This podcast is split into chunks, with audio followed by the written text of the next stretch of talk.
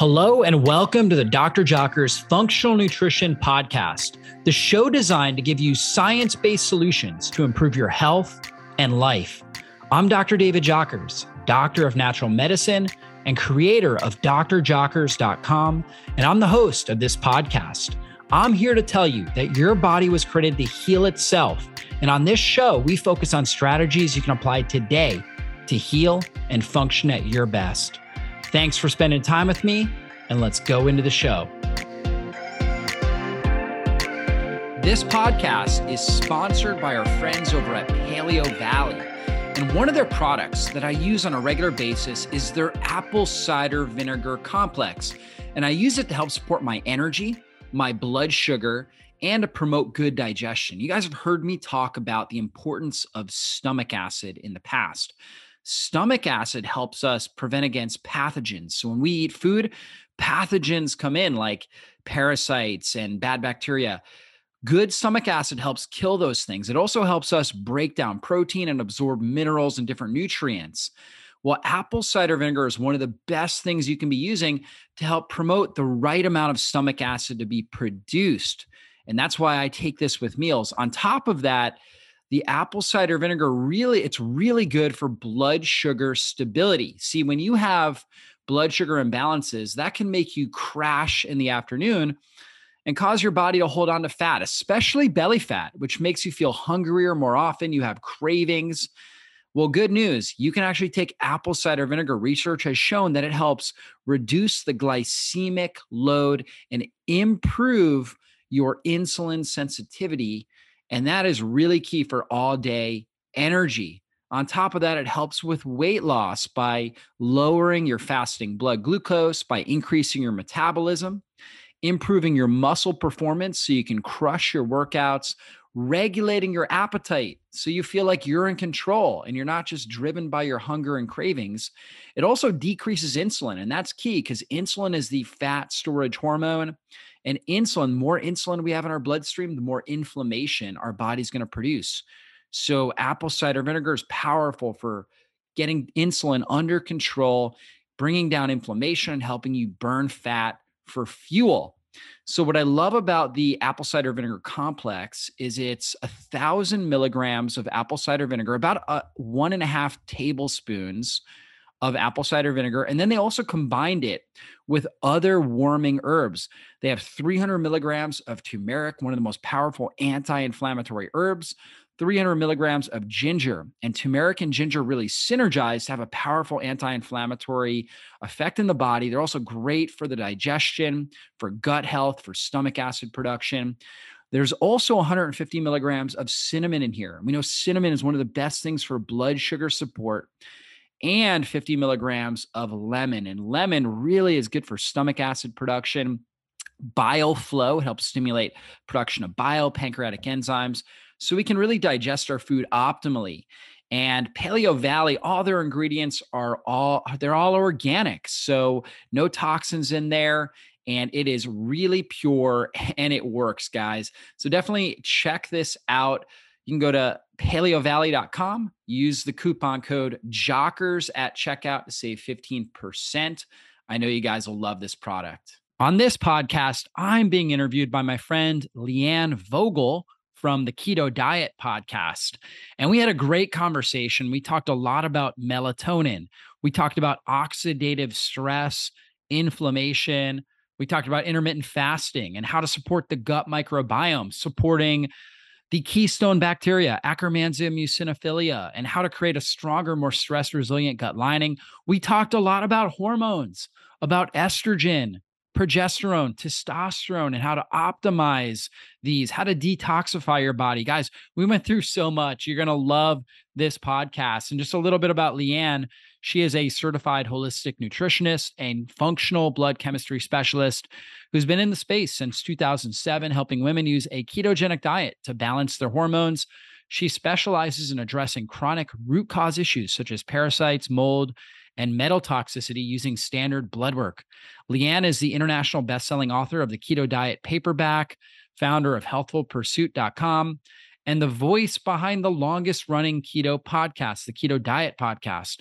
She works one on one with clients from all over the world, helping them understand their standard blood work and coaching them through their root cause issues. You can find her resources at healthfulpursuit.com. Leanne is a great resource. So check her out, Keto Diet Podcast and healthfulpursuit.com. And if you have not left us a review, now is the time to do that. Leave us a five star review. When you leave us a review, it helps us reach more people and impact more lives with this message. So be sure to do that and subscribe to our channel and share this with somebody that you know and that you care about. Thank you so much for doing that. And let's go into the show. Hey, Dr. Jockers, how are you? Great. Really great to reconnect, Leanne. Yeah, it's been a really long time. Um, just incredible. Uh, I'd love if people haven't listened to our past um, episodes and things that we've done together. Can you start off by telling us a little bit about yourself? Yeah, for sure. So I am a doctor of chiropractic and a doctor of natural medicine. I'm just really passionate about helping people get get well. And I actually I started a clinic in 2009. It's called Exodus Health Center in Kennesaw, Georgia. And I actually eventually sold that clinic, but they still do functional medicine and chiropractic care there. And I run a really popular website, drjockers.com, that I started in 2012, putting out, you know, what we, well, what we try to do is put out the world's best health content, uh, making it super thorough, image rich, and um, really a great experience for people when they come to the site so they can get information in a really, um, a, a, really user friendly way and a, a, way that people can really enjoy reading through and um, digesting in depth functional medicine content. And so it's drjockers.com. I also have a popular podcast that I've had you on, Leanne. It's called the uh, Dr. Jockers Functional Nutrition Podcast. That's great. And what's your favorite content to create? Like, what's your absolute favorite when you sit down and you're like, oh, I can't wait to make XYZ? What's like the one topic that really speaks to you right now? You know, it's hard to say. Like I'm I'm actually reading uh, Dr. Dale Bredesen, one of his new books.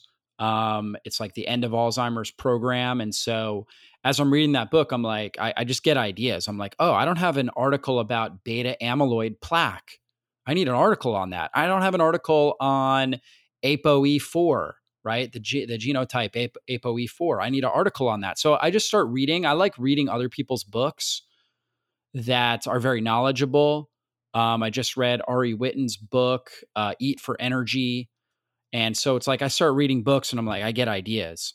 Um, for example, we're putting together a really in depth article on melatonin and how powerful melatonin is, how it's amazing for, you know, it actually can slip right into the mitochondria. It's one of the most powerful antioxidants to buffer oxidative stress within the mitochondria.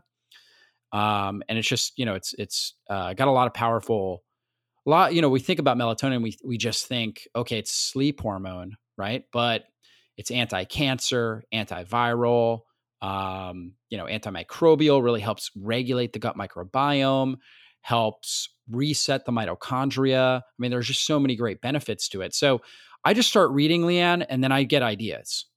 Okay. In fact, I would say like where I kind of get stale is when I'm not reading books because reading for me um, and just doing research and reading helps me be excited.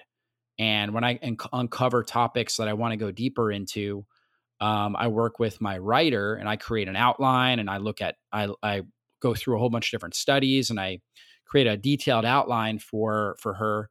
And uh, she ends up writing the article, but I do a lot of the front end research. And then after that, my team, we set it up in WordPress and then I go through it, I edit it, um, I work with the graphic design team to create, you know, really good images for it to make it real image rich and just kind of add to the um, to the to the experience for the individual when they read it.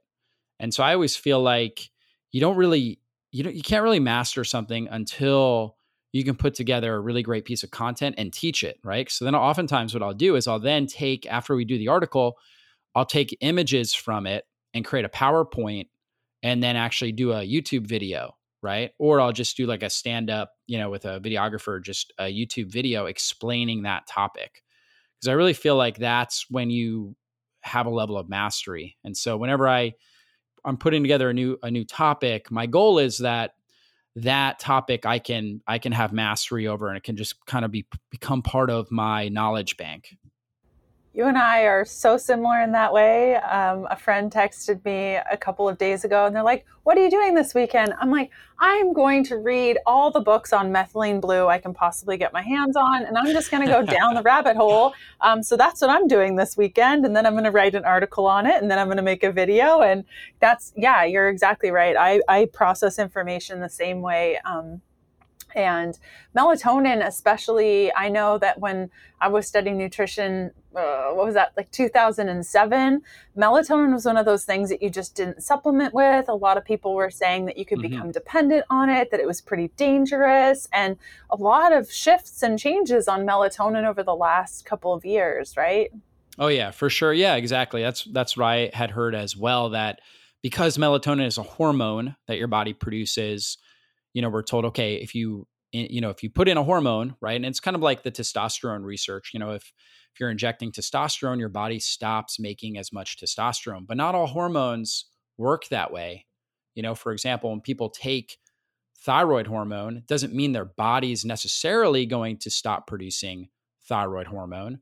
Um, you know, and and so it doesn't necessarily work that way. And with melatonin, supplemental melatonin can have tremendous benefits. And a lot of people, especially as they age, they their their melatonin levels drop. Now, I don't think there's real good research out there. I haven't found any real good research where they take an older, you know, a, just a group of older people that have lower melatonin and actually have them get early morning sunshine, have them, you know, exercise regularly, have them eat a blood sugar balancing diet and then turn off all the blue light in their homes, you know, in the evening and wear blue light blocking glasses and do all the things to help optimize melatonin and then study them. So I haven't I haven't seen any direct research like that. However, you know, what when you do look at the research, it's pretty clear that as people are getting older, their melatonin levels are going down. And so supplementing with that has been shown to have pretty incredible benefits for supporting mitochondria, slowing down the aging process. Um, really great for uh, cognitive decline really powerful for that. And, and that makes sense because, again, melatonin's really mo- one of the most powerful one of the most powerful antioxidants in the mitochondria that's not actually produced necessarily in the mitochondria, right? Because you've got catalase, you've got glutathione peroxidase, you've got superoxide dismutase, which are the three natural intracellular um, antioxidants that really help protect mitochondria. But then, mito- but then melatonin is able to slip in slip into the double membrane of the mitochondria and sweep up extra free radicals. And so, and that's super important because some people, you know, genetically are not are not, um, you know, there's a lot of people that have slow uh, SOD uh, genes, for example. So they don't produce enough superoxide dismutase, so they get higher amounts of superoxide free radical, and melatonin can help buffer that. You know, there's other people have issues with glutathione peroxidase, right? So there's different based on our genetics, some individuals may not be able to buffer some of these free radicals as well as others, but melatonin is kind of the cleanup crew, right? Comes in there to help clean up. And so we want to get enough of that in there. And um, so, yeah, for cognitive decline, going back to that, the brain is neurons are the most mitochondrial dense uh, cells of the body outside of the testes and the ovaries. So you have something like, and and it, it differs based on who you ask, but what I understand, about ten thousand mitochondria per neuron, whereas your typical muscle mitochondria it's like a thousand. Um, liver is like two to five thousand, somewhere in that range. Same with heart, and uh, but so brain's got a lot more. So the more that we can support mitochondrial health, the better we are going to be as far as brain health. And whenever you see somebody with cognitive decline, dementia, Alzheimer's, uh, Parkinson's, even, you know, that's uh, obviously an issue with neurodegeneration. All those conditions are mitochondrial conditions. So there are issues with mitochondrial dysfunction. So we know melatonin is going to play a big role there. Completely. And I think it was in the book Melatonin Miracle, I think. I think it was that one, like you, just so many books, it starts to all get fuzzy. Um, where um, they were saying that that fuzzy feeling that we can get after taking melatonin, I believe it was that book, um, can be because it's actually stimulating the lymphatic system to start mm. pushing out metals from the brain. And so um, I started putting a couple of my clients melatonin with a binder at the same time, and it mitigated that fuzzy feeling the next morning. Have you seen that as well? Yeah, that's super powerful. And that's really good to know. There's, you know, Ari Whitten was saying that there's a certain percentage like he for for example for him and he believes it's related to there's a genetic issue with it where there's a certain percentage of people that when they take melatonin they feel more groggy in the morning like i feel great like it doesn't doesn't affect me that way i get deeper more restful high quality sleep i've never taken melatonin and then like felt more groggy so i've never had that experience but according to him there's a certain percentage 20% or so that may experience that, right? They just, they may, and they do better on melatonin precursors, L-theanine, different things like that that help support it.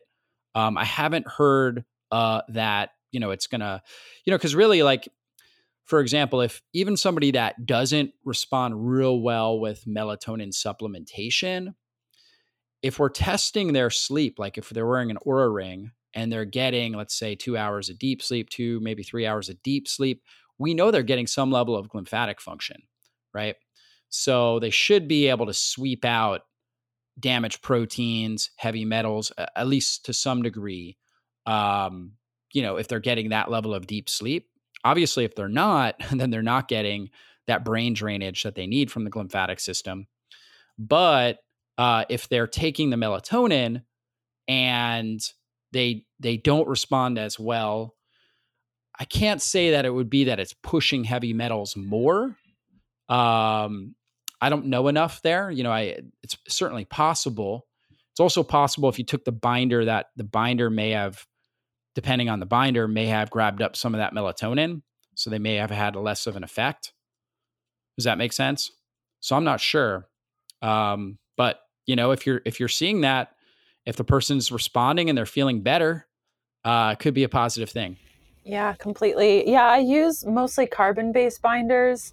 Um, so I don't have to worry so much like necessarily depending on the person and all the things about um, the melatonin being swept up with a binder but I, I, have seen that and i think it was a melatonin miracle i'll have to look and then i'll include it in the show notes um, another fun fact about melatonin and not a lot of people put the two and two together, we've talked about uh, mold exposure a little bit on the podcast, and oftentimes mold can bring down melatonin. And so, while we're talking about melatonin and such, if you've been exposed to mold, can also have some issues there. Yeah, um, totally. Now, you mentioned hormones and just like that fear of supplementing with hormones. I'd love to just kind of go there since we've been talking about understanding hormones and melatonin production into you mentioned testosterone. I know a lot of people come to me and say, My doctor put me on estrogen. Should I be on this? I'm fearful. My other doctor says it's bad for me. I'm going to get cancer, blah, blah, blah. Um, what are your thoughts on bioidentical hormone replacement and its time and place? In a person's life. Yeah, I think bioidentical hormone replacement can be very, very helpful for people, for women going through perimenopause and menopause. I would recommend uh, having a Dutch test and seeing what pathway, what estrogen pathway is being metabolized before they do that. I don't know if your audience is familiar with the Dutch test, which basically a dried urine test for comprehensive hormones. And you can see because there's different pathways with estrogen metabolism and so, if you are metabolizing estrogen into, um, I'm, going to butcher it, but it's the 2 hydroxy 16 uh, or 16 hydroxy estrone, I believe. Um, then, or estradiol, I can't remember exactly, but if you're the higher the number, so you're going to see a 16, you're going to see a 4 hydroxy 4. Those ones are sending out a larger growth message. So estrogen is a tells the cells to grow and it tells, you know, it, it's stimulated. It's very stimulating. And so we want a level of stimulation there, but we don't want too much growth because especially as a woman's going into perimenopause and menopause, you know, we're not trying to grow a baby. And so um so we don't want too strong a growth message And there is, you know, the two hydroxy uh, metabolites of estrogen are more of a they're more of a toning a, a, toning level of estrogen that's very healthy. And so if you're getting bombarded by too much strong messages of growth from estrogen that can be a really big problem. It can lead to breast cancer fibrocystic breasts uterine ovarian issues things like that. So you do want to get a dutch test before you just start you know throwing hormones in there and there are nutrients that you can take. Sometimes people aren't methylating well, so they need more B vitamins. Sometimes they need things like diindolylmethane. Sometimes there's toxins, you know, that are that are really contributing, creating a high production of quinolones that are causing major free radical stress. And so we've got to reduce the toxicity. You know, you mentioned mold, heavy metals, um, xenoestrogens in the system, things like that. So binders, you know, you mentioned carbon binders, so fulvic acids, uh, humic acids can be really helpful for helping pull those things out, zeolite, um, and get those toxins out. So that is a good. So I'm not against bioidentical hormones. However, uh, it is important that somebody understands where their hormones is hormones are as a baseline, and then also trying to address root causes. So, like with men with testosterone, testosterone replacement can be helpful, but I always try to look at like, okay, why is this person's testosterone down to begin with. Now, we know when when a woman's going through perimenopause and into menopause, it's very natural that their hormones are going down, right? Because, you know, their ovaries just stop producing the same amount because they're not trying to grow a baby. With men, certainly, you know, we're going to have more during reproductive years. However, men shouldn't have like a, a really big drop in testosterone.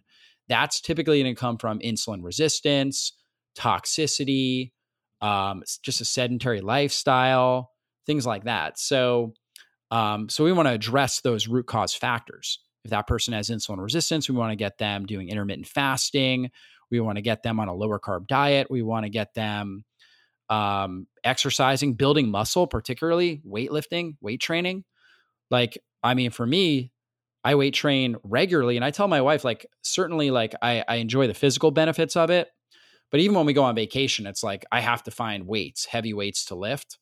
And she's like, why do you have to do that? And we have young kids. Sometimes it's like an inconvenience because I'm like, I have to go lift weights. I got to go find this gym. And she's like, you look great. Like, why, why do you have to do that? Why, you, why can't you just take a day off? I'm like, really? I do it for my mental health more than anything. And so I just feel mentally so much better when I'm lifting weights on a regular regimen.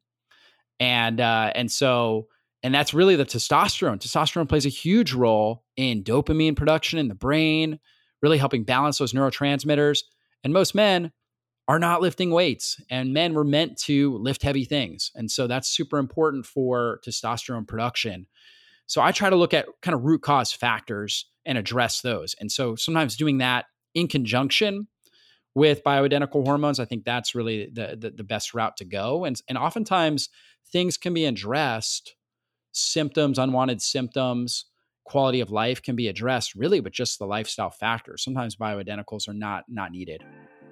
I just wanted to interrupt this podcast to let you know that if you are a coffee drinker, I have some critical information you need to know. You see, coffee is the number one source of antioxidants people are consuming all around the world. It's rich in chlorogenic and caffeic acid, which are polyphenols that stabilize your blood sugar, support gut health, and improve your brain. And they also stimulate autophagy and deep cellular healing. So, coffee has many amazing health benefits, but there's a dark side to coffee. It often carries mold, dangerous mycotoxins, and is heavily sprayed with pesticides that lead to chronic disease.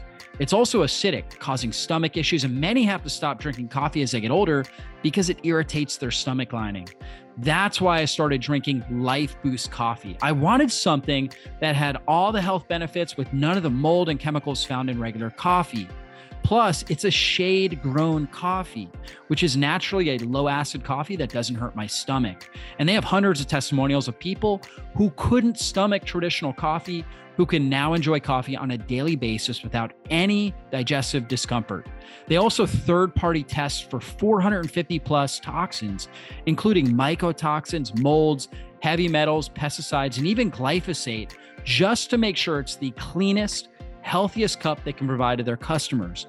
I also really like these guys because they build schools for their farmers' children near the coffee farms where they harvest their, their coffee beans. And they're corporate sponsors of the Rainforest Trust to prevent deforestation and protect wildlife. They really care about the environment. And because you're listening to my podcast right now, you can get 50% off your first order by going to www.lifeboostdeal.com. That's lifeboostdeal.com. They are, again, shade grown, low acid, clean, and free of toxins, and they taste amazing. Just go to lifeboostdeal.com to get 50% off now completely. And so you mentioned the Dutch test, and somebody listening is probably like, well, why isn't blood work enough to monitor my hormones? You know, my doctor runs all my hormones and they're willing to do that with blood. Why is that not enough? Yeah, so blood is really looking at it like at one point in time.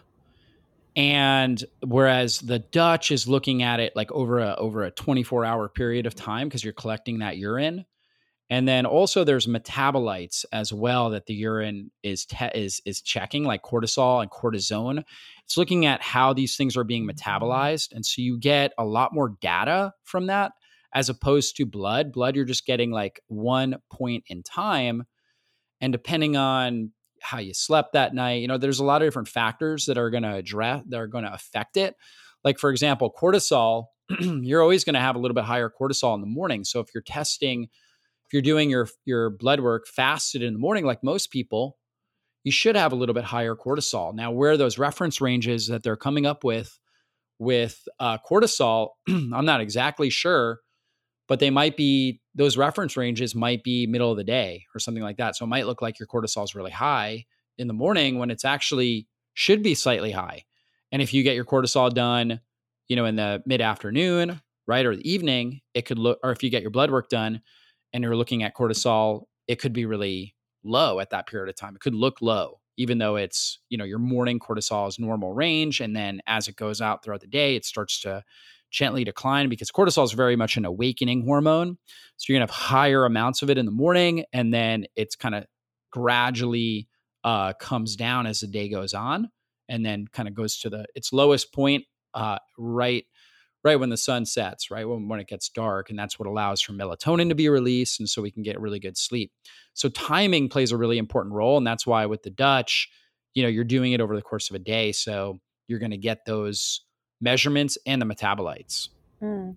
And you mentioned the metabolites earlier. Um, you went through, I think, the 16OH, 4OH, and 2OH estrone. Um, what influences these metabolites? I think you touched a little bit on um, the uh, B vitamins, you know, methylation specifically.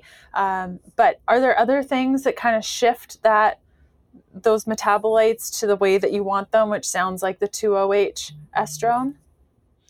Yeah, for sure. So insulin resistance is a big factor. so just making sure that our blood sugar is stable. And I know, Leanne, you talk a lot about this. Blood sugar stability is really critical for all hormones. And if we want optimal hormone, an optimal hormone synergy, right? Because different hormones are going to be released different times of the month, uh, depending on if a woman's cycling, if they're even if they're in perimenopause, just before menopause. Um, so that so different hormones are going to peak and valley throughout that whole period of time. But one key way to know you're going to get the right hormone synergy is keeping your blood sugar very stable, keeping your insulin levels very stable. So that's another thing we want to look at on blood work is we want to see where your hemoglobin A1C is, where your ins- fasting insulin levels are. I like to see hemoglobin A1C, which is basically a measurement of glycation where blood sh- where sugar binds to red blood cells and actually damages the red blood cells. And so it's called glycation. So you don't want more than 5% of your red blood cells to be glycated. Now, there's a lot of people walking around with hemoglobin A1C 5.6, 5.7%, and their doctor says, "Oh, that's great. That's that's a really good measurement." But we want to get it to, you know, maybe 5.2 or under. Ideally under 5 uh, is really optimal. So that's a sign of very good blood sugar stability. And then we also want to see that you're fasting insulin. So you should be fasting, let's say 12 hours overnight before you go in for this blood work.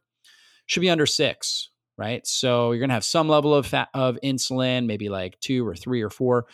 but I like to see it under six. And that's a sign, again, that your body is not overproducing that insulin. When you overproduce insulin, for some women, they produce a lot more estrogen, particularly more of the 4 and 16 hydroxy estrogens, which are, again, those stronger growth signaling estrogens. And for other women, they may not get as much of a rise in the estrogen or those estrogen fractions, but they'll get a large rise in testosterone and they can develop a condition called polycystic ovarian syndrome, which is a, a, syndrome that's that is characterized by insulin resistance, so high fasting insulin, and high testosterone. And then the women start to form these cysts. Oftentimes, cystic acne can go with that. Um, it would, is, those are common that they kind of go together. So, keeping your blood sugar stable, exercising regularly, eating a nutrient dense, high protein, healthy fat diet, right? That's super critical.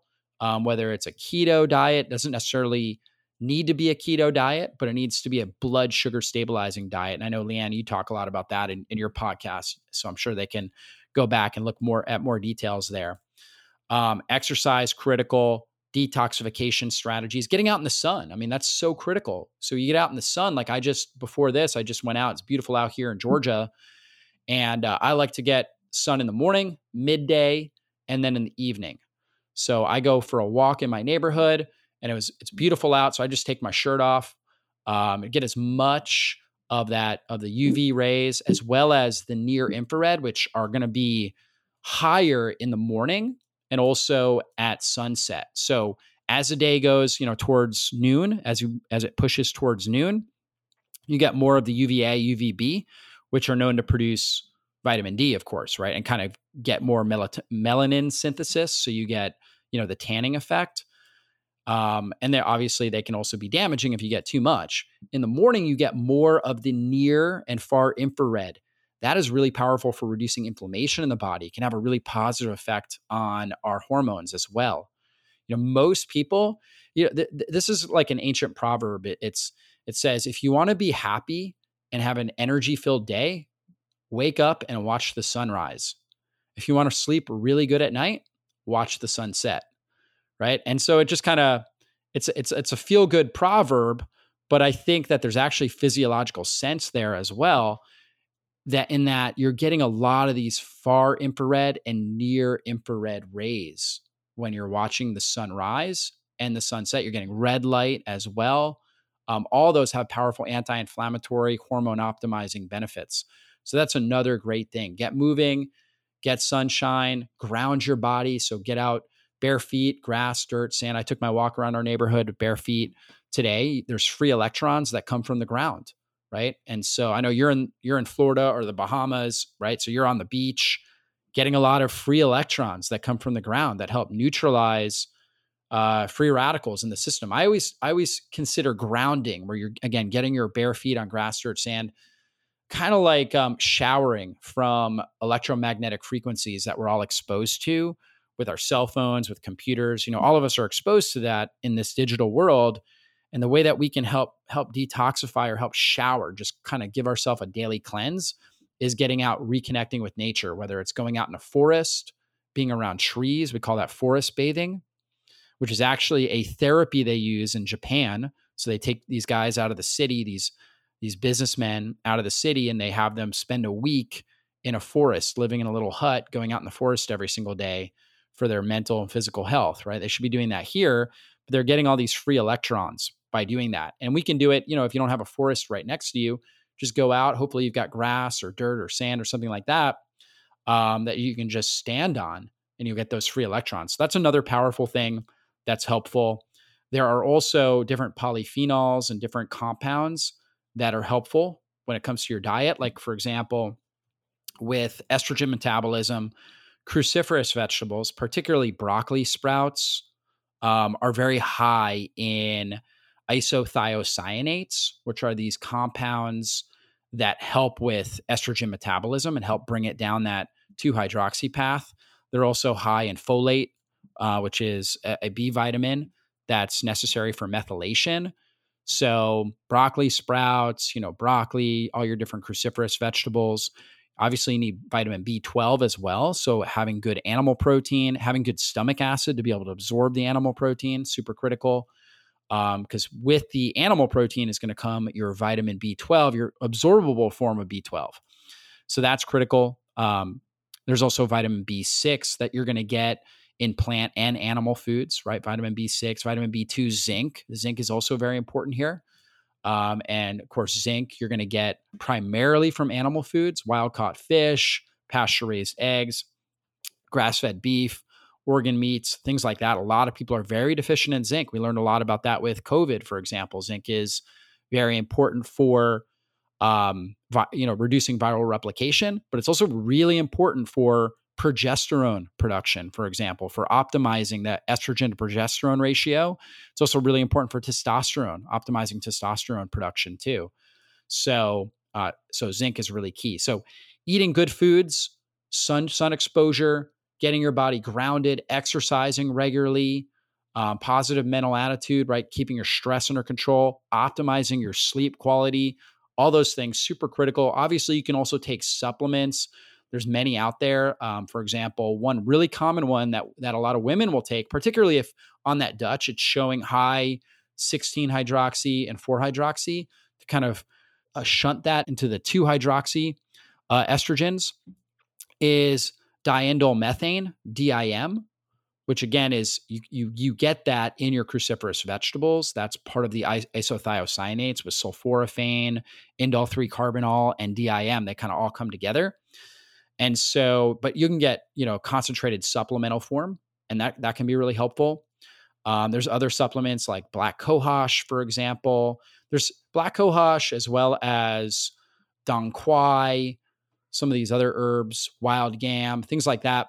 Some of these herbs help support progesterone, but they also help, a lot of these help support um, estrogen receptor activity and helping the estrogen receptor um, function better and have a greater affinity to uh, to the estrogen in our body, right? So we're getting more of the expression. So those oftentimes those three, black cohosh, um, wild yam, and dong quai, as well as like different types of ginseng, Asian ginseng, can be marketed for women going through perimenopause, menopause for optimizing estrogen and progesterone um, and it's not that they like boost production, they may a little bit. It's more of a, a modulating of the receptor where the estrogen that you are producing, the progesterone that you are producing, the body is able to uptake it better. And so you feel the benefits, right? Like black cohosh, a lot of a lot of women that have hot flashes, for example, which is common when you know you don't have enough estrogen production. They um, they oftentimes feel a lot better. They see really good improvement there. So that can be key. Um, let's see, am I missing anything here? Fiber can be really key. Um, calcium D-glucarate is another really good one because, you know, uh, Leanne, I don't know if you're running a GI map test. I know you've gotten really into functional functional health. The GI map will show. Yeah, I love those things. yeah, so there's a biomarker called beta glucuronidase, which is a marker for basically the bacteria are breaking down uh, bad estrogen, or they're ba- basically breaking down, your liver is breaking down estrogens and trying to shunt them out through your intestines. But bad bacteria will actually create this enzyme, beta glucuronidase, which will reactivate estrogens and basically cause them to get back into the bloodstream. And so we want to keep that marker under control. Calcium D-glucarate will do that. It will help to bind and grab that and, and help pull that out of the system. And that's critical. Um, so you'll see that in a lot of supplements that are marketed for female hormone health is calcium D-glucarate. And then obviously taking something like, you know, you obviously want to optimize your gut microbiome. So probiotics oftentimes a lot of people get really good results with that. Sometimes there needs to be some cleanup, right? Whether it's cleaning up uh, fungal uh, overgrowth that's in the system, mycotoxins, you know, and, and mold overgrowth, uh, could be parasites, things like that. So if if there's a high infectious load, if there's a high pathogen load in the system, oftentimes we'll see really high beta glucuronidase. And taking the calcium D-glucarate will help, but it's not really getting to the root cause. So you want to address the gut microbiome and support it there completely. I, I go to the beach every day without fail. And oftentimes I'll like bury myself in the sand. And I went with a friend the other day and she's like, What are you doing? You're like a child. I'm like, I'm getting free electrons. yeah, because it's, it's so true. There you go. Exactly. Just like bathe in it. So I love your analogy of like the, the showering. It's so true. Just like getting all that stuff off. Um, now you mentioned cleanup. Um, what's your favorite cleanup supplement? Mine is personally like if I had to choose one, probably biocidin because it does so many different things. Mm. What would be your like go to? Yeah, I mean it's a good question. Like like a binder or antimicrobial. You pick. So biocidin, of course, the antimicrobial. So it doesn't really matter. Um, that's a good question. You know, we have one. It's called Bioactive Carbon Metchem that we use that is really good. Good, res- you know, there's some good uh, research on it pulling glyphosate out of the system really well. Um, it's ba- it's a carbon based, so it's you know it's got the fulvic humic acids in there. It's got um, what does it have in there? Broccoli sprout in there as well. You know, we talked about that for the uh, the DIM, so that's in there as well. And so it's really good for metals, for um, for chemicals, different things like that. And then when it comes to killing bad bugs, um, you know, oil of oregano actually works really good. Um, so oil of oregano works great. I'm trying to think, you know, I'm not actually working with clients as much anymore, but we've got a bunch that we use. Um, let's see, Mimosa pudica. I don't know if you're familiar with that one. Love it. That can work really well as well. Yeah, so that's like a sticky substance that's really good, especially for kind of larger parasites like helminths and stuff like that, worms. Be surprised how many people have a lot of these things. And that's a really good one that kind of sticks to them and helps pull them out of the system. So that's a great one. Neem can be really good. Clove, right? Those are good ones that I like. Garlic uh, can be helpful there as well. Um, and then one thing that I've I've liked to especially recently tried to kind of work towards is more of like a toning effect in the gut. So for years I was using lots of antimicrobials and things like that with binders and you can get really good results with that. Um, I like a, a, toning effect as well. So I've been using uh, bovine serum, what is it called? Uh, immunoglobulins, right? BSI, bovine serum immunoglobulins, which are kind of specific binders in the gut that really pull out specifically not good for, you know, if you're trying to pull chemicals out, that's not the one. But if you're trying to pull out bad bacteria, right? Um, that's fantastic for it. So it works really, really well. Um, and then trying to tone with some probiotics and optimizing like stomach acid, uh, pancreatic enzymes, bile, things like that. Uh, I think are all super critical. That's really your body's natural way of getting rid of microbes bad pathogens is having optimal stomach acid, optimal bile flow, um, good pancreatic enzyme production, and then having good immunoglob- immunoglobulins in the gut mucosa, right? So, kind of supporting all of those things, I think is super critical.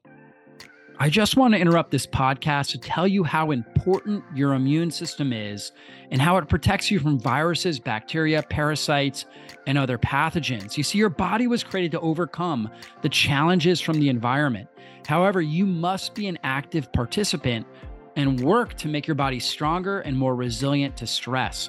And that is why I created our 10 in 1 immunocharge formula because it's designed to help you do that. As I was studying the immune system, I found that there are critical nutrients that really support your body and give you more immune modulating power.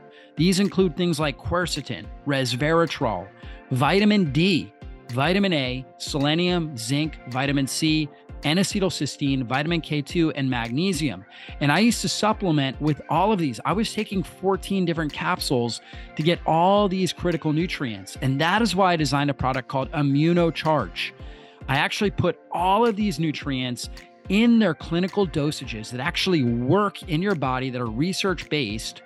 And all you have to do is take four capsules a day. So I take two capsules twice a day to help strengthen my immune function, to help keep inflammation under control. And so this really works and it really helps. It's called Immunocharge. You can actually get 30% off by going to store.drjockers.com forward slash products forward slash immunocharge. I M M U N O C H A R G E and use the coupon code immune30 at checkout to save 30% off on Immunocharge. Whatever you do, you've got to take you got to do everything you can to keep your immune system as strong and healthy as possible so you can be resilient to the different environmental stressors you face. Immunocharge is there to help you with that. Again, go to store.drjockers.com forward slash products forward slash immunocharge. Use the coupon code immune30 at checkout to save 30% off today.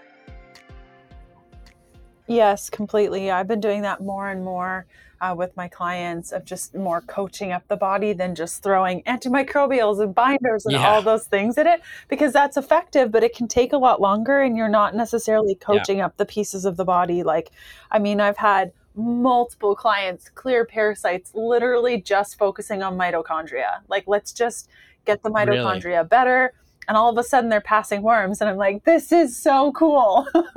That is awesome. That's yeah, so good. it's so good because then you're so much more effective and all those herbs and things i mean it can throw off the balance especially if you're not doing a gi map and watching things really carefully and um, just far more effective. Now you mentioned oxidation way, way long ago. Um, what's the role uh, in inflammation? I'd like to get a little bit more into inflammation with the little bit of time that we have left together to just drive that piece home and understanding how inflammation can affect this overall system um, and some of the steps that we can do and things. And maybe a lot of what you already touched on addresses inflammation also, but could we just kind of tie that in with the inflammation piece and oxidation overall? Yeah, for sure. Well, I think about oxidation, I think about rusting, right? Just like a piece of metal when it's left out in in in nature and the water gets on it, it will start to rust or an apple browns. That's really what oxidation is. So it's kind of this internal rusting or browning of the of the body. And then inflammation is actually an immune. So oxidation is a normal kind of natural part of life. Um, however, and oxidation actually makes us stronger because it's a stressor on the system that our body when it's under a good when it's in a good environment right and it's got everything it needs it adapts to it and it creates stronger um stronger uh antioxidant defense systems right? Better at producing glutathione better at producing superoxide dismutase things like that. So it's all very very helpful. Inflammation is a reaction that our body has to help protect protect itself from pathogens. We know that pathogens have killed more people throughout the history of mankind than anything else. For example, you know, when people, you know, our ancestors, when they died, typically, like even if they were, you know, in a war, they typically didn't die from, you know, being stabbed by a sword or a spear. Oftentimes it was the infection that got in from the flesh wound. So we used to have infections that would cause pneumonia and people would die from pneumonia like crazy or meningitis, things like that. Nowadays, we we that's not common for normal healthy people. Elderly people maybe not he- normal healthy people. Part of that is because our body has created this I- inflammation response. And inflammation's job is to create this massive immune response to protect against pathogens from getting into vital organs and killing us quickly. And so thankfully with our with our inflammatory system we rarely die from a lot of these infections. However we do cause a lot of collateral damage and so now, really, our goal with functional medicine is toning the inflammatory process. It's normal, it's natural, we need it. It's part of the healing process, part of keeping these pathogens under control, but we have to tone it. And so, the first thing we've got to do there is again, keep our blood sugar stable. We already talked about that. We also have to heal the gut. And so, whenever there's chronic inflammation in the system, we know it's related to leaky gut, meaning that the gut lining, which is only one cell wall, has become damaged. And now large proteins, bacteria, pathogens are now seeping into the bloodstream and they're driving up inflammation. When our barriers, so we also have a lung blood barrier, we have a blood brain barrier, we have a skin blood barrier. Whenever one of these barriers is damaged, we drive up inflammation.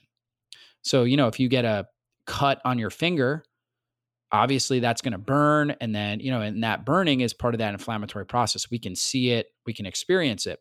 You don't see damage you don't see a cut in your gut lining but you may experience it and, and really you don't have pain receptors in your intestines and so you don't typically notice gut pain. You typically are noticing it with inflammation in other areas of the body that were you know where that inflammatory process is driven up because of the damage that, that took place in the gut. And so we've got to heal the gut. So intermittent fasting is really a powerful strategy for that, where you compress your eating window and it might be to eight hours or 10 hours or six hours, right? Where you're only eating your meals, let's say in an eight hour eating window from 10 a.m. to 6 p.m. That gives your body a time to heal. The gut lining, even though it's only one cell, which makes it very vulnerable, it actually, those cells heal very quickly.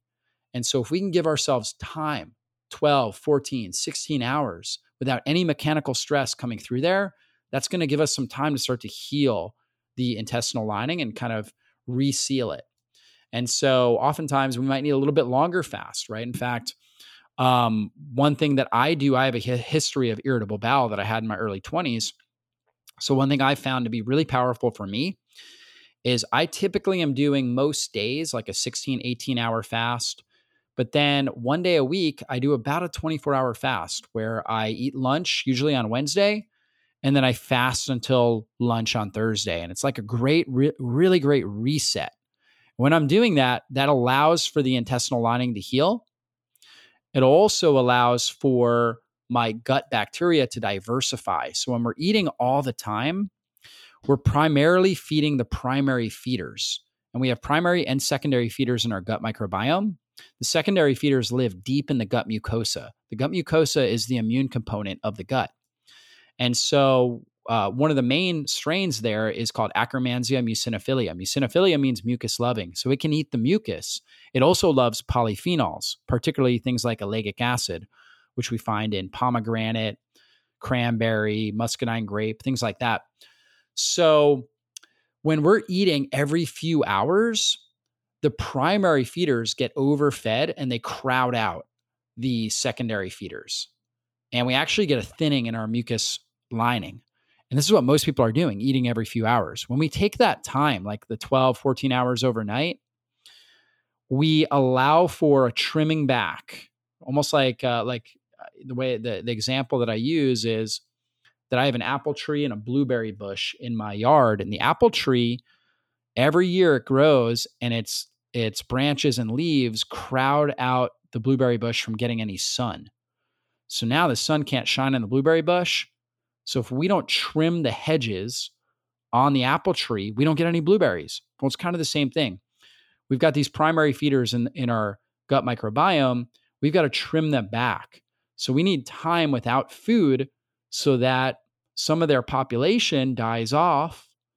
And now that allows room for these secondary feeders who can live on the uh, the mucus, right? So they don't necessarily need food coming in.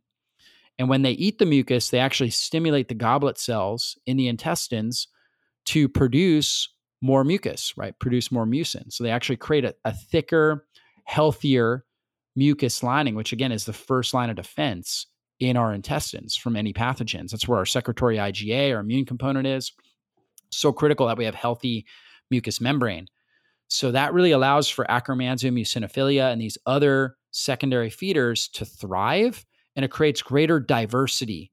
And all the microbiome researchers out there say, you know, if there's one thing we know looking at the microbiome, we've been studying it now for, you know, 15, 20 years, is that the diversity, the amount of different types of species is is shown over and over and over again with lower rates. When you have larger diversity, lower rates of inflammatory disorders throughout your body.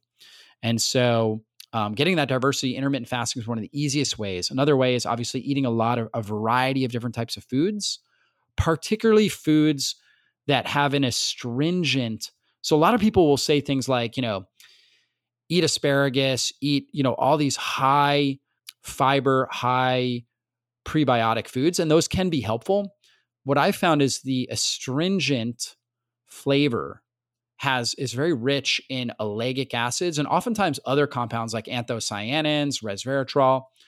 And most people avoid astringent flavors. In fact, a lot of fruit has been hybridized to take the astringent or kind of almost like the sour dryness out of these things. So, like apples, if you have, you know, apples used most almost all apples used to taste kind of a sweet sour combination, like a Granny Smith apple. Now they're hybridized. And I mean, everybody loves them. I love, uh, you know, a sweet apple every now and then but that's not actually as beneficial for your microbiome.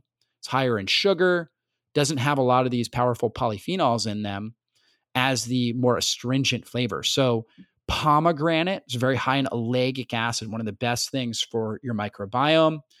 When Akkermansia, for example, eats ellagic acid, it produces something called urolithins. Urolithins actually stimulate uh, mitophagy in your enterocytes. So the intestinal cells they have mitochondria. The mitochondria, the damaged mitochondria have to be broken down and turned into new healthy mitochondria. That's called mitophagy. So urolithins will actually stimulate that process, and that creates a stronger, more stress resilient intestinal cell, stronger, more stress resilient enterocyte. And the stronger and more stress resilient your intestinal lining is, the less inflammation you're going to have in your body. And so, um, the the breakdown of ellagic acid, which again we find in pomegranate, cranberry, strawberry to to a lesser degree, raspberry to a lesser degree, muscadine grape, which I was excited to find because we have a muscadine grape vine in our yard. And if you ever try muscadine grapes, they don't taste like your store bought grapes. A lot of people don't like them because again, they're stringent and they're like a like you notice a little sweetness and then boom, they hits you with the sour but that's that ellagic acid, resveratrol in there, right? Things like that. So those can be some of the best things to, to be consuming to help support the microbiome. They're also low FODMAP typically. Um, so for people that have like bacterial overgrowth, typically do fine with those. And so they can be really, really supportive. Fasting and then a diet with a lot of variety, including some of those astringent uh, flavored foods, can be really helpful. I know I went on a tangent there. I love it. I love it so much. And I'm sure everyone listening loved it too. It's so great. Uh, Dr. Jockers, thank you so much for just sharing your brilliance with us and going through hormones and inflammation and so many of these key pieces, including just giving us valuable steps. You know, a lot of the times we listen to podcasts and it's like, this is great information, but what do I do? And so you guys have a bunch of lists of things that you can incorporate and just pick one. Um, and roll with it and and benefit your health overall. Sometimes it goes beyond just your macros. And that's really what the Keto Diet podcast is all about. So thank you so much for coming on and sharing your brilliance with us. Awesome. Thanks again, Leanne. Thank you for having me. And I just appreciate you so much and all the great things that you're doing.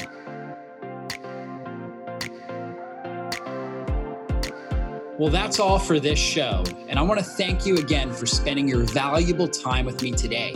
And if there was something you heard in this interview that you have questions on or you want to dive into deeper, then drjockers.com is the best place to go. If you enjoyed this episode, please consider taking just a quick moment and giving us a great review. Your reviews help us influence more people and transform more lives. And if you took something valuable away from this episode, then please share it with someone in your life you know it can help. We'll see you soon on a future podcast. Be blessed, everybody.